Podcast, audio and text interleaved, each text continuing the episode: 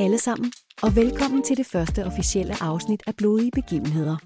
I dette afsnit har jeg medbragt en utrolig interessant sag, som dækker over flere år, da jeg tænkte intet mindre var passende til det allerførste afsnit. Så slap endelig af og lyt godt efter.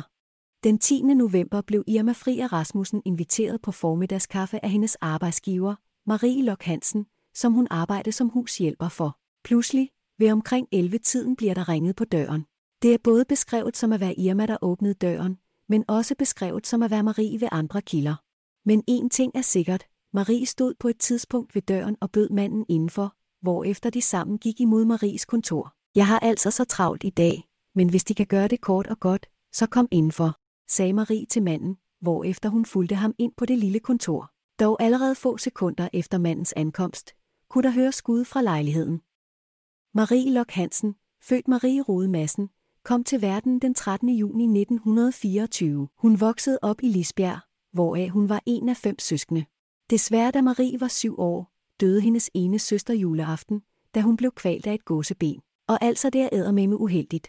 Jeg tror ærligt talt aldrig, jeg har hørt om sådan en uheldig død før. Hvorfor var der ingen, der lavede heimlich manøvren på hende? Kom nu lidt, folkens. Anyways, det bliver værre endnu. For på grund af søsterens dødsfald, blev Maries, allerede syge far, indlagt. Det tog simpelthen for hårdt på ham, og han endte med at dø kort tid efter indlæggelsen. Men gæt hvad det er ikke slut endnu for 13 år senere dør endnu en af Maries søstre. Hun var altså simpelthen nærmest omringet af død fra en ung alder. Allerede som 18-årig i 1942 flyttede Marie hjemmefra, hvor hun arbejdede som telefonist, korrekturlæser og kontorassistent. I 1940'erne møder hun også sin første mand, Leif Jørgensen. De blev gift i 1946, dog var ægteskabet ikke som ønsket, og de endte med at blive skilt i 1952. Året efter giftede hun sig med hendes arbejdsgiver, Oskar Lok Hansen. Dog var Oskar på dette tidspunkt allerede gift med en kvinde ved navn Vera, hvoraf de sammen havde deres adoptivdatter Elisabeth, da det mentes, at Oskar ikke kunne få børn. Eller det troede han.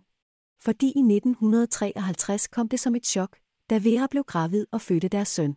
Samme år som sønnens fødsel, blev Oskar og Vera skilt. Kort efter skilsmissen, også i 1953, blev Oskar gift med Marie. Marie adopterede Oskars adoptivdatter Elisabeth, men ikke sønnen, og de tre flyttede alle sammen i et hus i Højbjerg.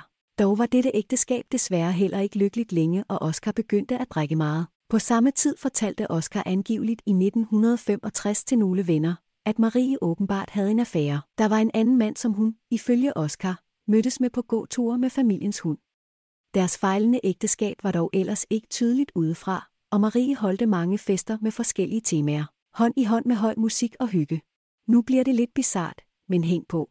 Den 3. november 1967 underskrev Oscar og Marie en pagt, som til syneladende kun ville være dårligt for Oscar i tilfælde af skilsmisse. Pakten lød på, at i tilfælde af skilsmisse ville Marie eje parets hjem, som i dags værdi ligger på ca. 3 millioner kroner, og Oscar ville stå uden noget. Og nu er vi tilbage, hvor vi startede. Under formiddagskaffe fredag den 10. november, omkring kl. 11, blev den 43-årige Marie Lok Hansen dræbt tre skud og dræbt i sit hjem på Hestehavevej i Højbjerg. Hendes hushjælper Irma forsøgte med det samme at hjælpe sin arbejdsgiver, men blev selv skudt i hoften. Projektilet ramte hende i højre del af lysken og gik gennem tyndtarmen, blæren og hovednerven i højre ben. Hun faldt om og brækkede en knogle i hoften, da hun ramte fliserne. De rører dem ikke, sagde manden roligt, hvorefter han forsvandt. Selvom Irma var kronvidne i sagen, havde hun svært ved at beskrive manden. Hun beskrev ham som værende, en yngre mand med hurtig refleksionsevne, fordi han handlede så hurtigt efter han så hende i Maries hjem. Manden var angiveligt 30-35 år og iført en mørk cotton coat, blød hat og hornbriller. Jeg søgte lige på hornbriller. Lad os bare lige sige, at det ikke lige min smag, men fair. En kvinde i kælderen af samme bygning hørte de bravlende skud og løb straks udenfor for at indhente hjælp, uden egentlig rigtigt at vide, hvad der havde foregået, men hun fik heldigvis fat i en nabo, som tilkaldte politi samt ambulance. Her så hun også gerningsmanden stikke af. Oscar blev indhentet på sit daværende job og kørt hjem af politiet. Han var altså ikke på gerningsstedet og havde et stærkt alibi. Som det første ved Oscars ankomst til hjemmet faldt han grædende sammen foran hjemmet og råbte, de har slået hende ihjel. Dette har jeg ikke kunne finde nogle yderlige forklaringer på nogen steder, men det er virkelig underligt. Altså, hvad mener han med de?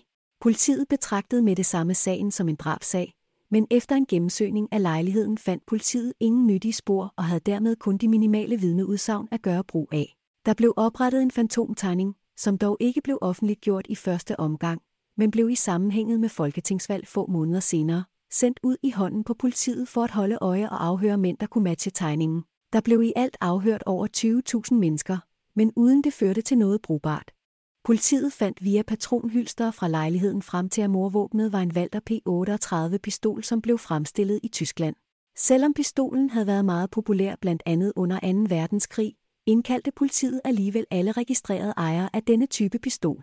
Stadig fandt man ingenting, og tiden gik, først måneder, så år, og langsomt blev sagen lagt på hylden og begyndte at samle støv. Sagen blev kategoriseret som uopklaret.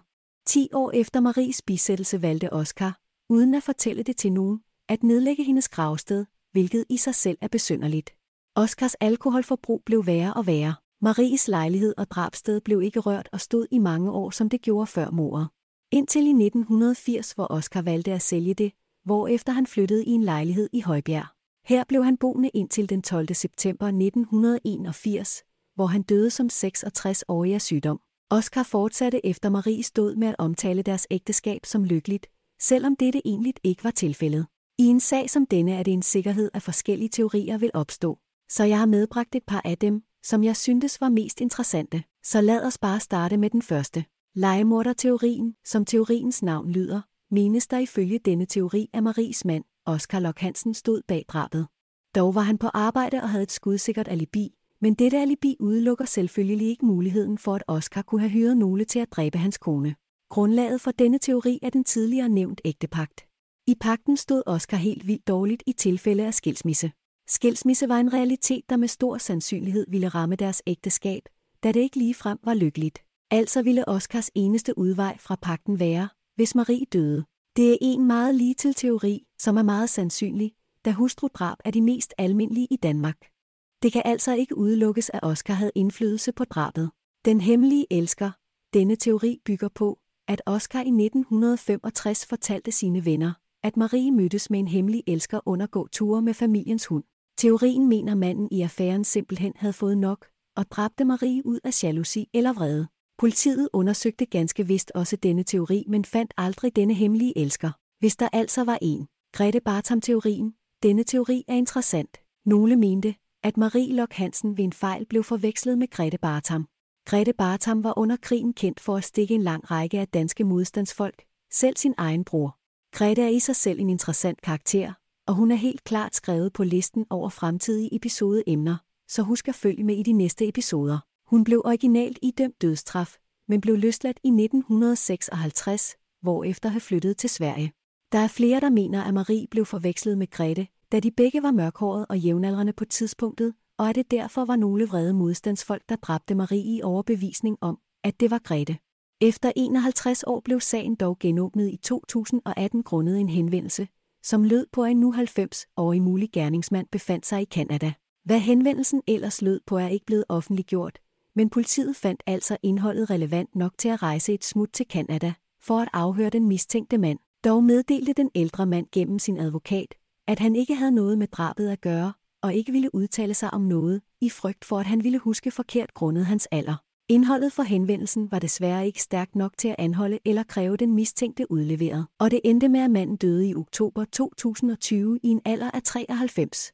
Og det var den mystiske sag om Marie Lok Hansen. En officiel gerningsmand er altså aldrig blevet fundet, og der er ligeledes aldrig faldet dom i sagen. Men hvad tænker I? Tror I Oscar havde noget med sagen at gøre? Eller var de tre kugler, der ramte Marie egentlig gemt til Grete? DM mig endelig jeres teorier og meninger om sagen, samt forslag til sager, jeg skal kigge på til fremtidige episoder. Som altid kan I finde mig på Insta under blodige begivenheder. Tak fordi I blev hængende. Vi lyttes ved.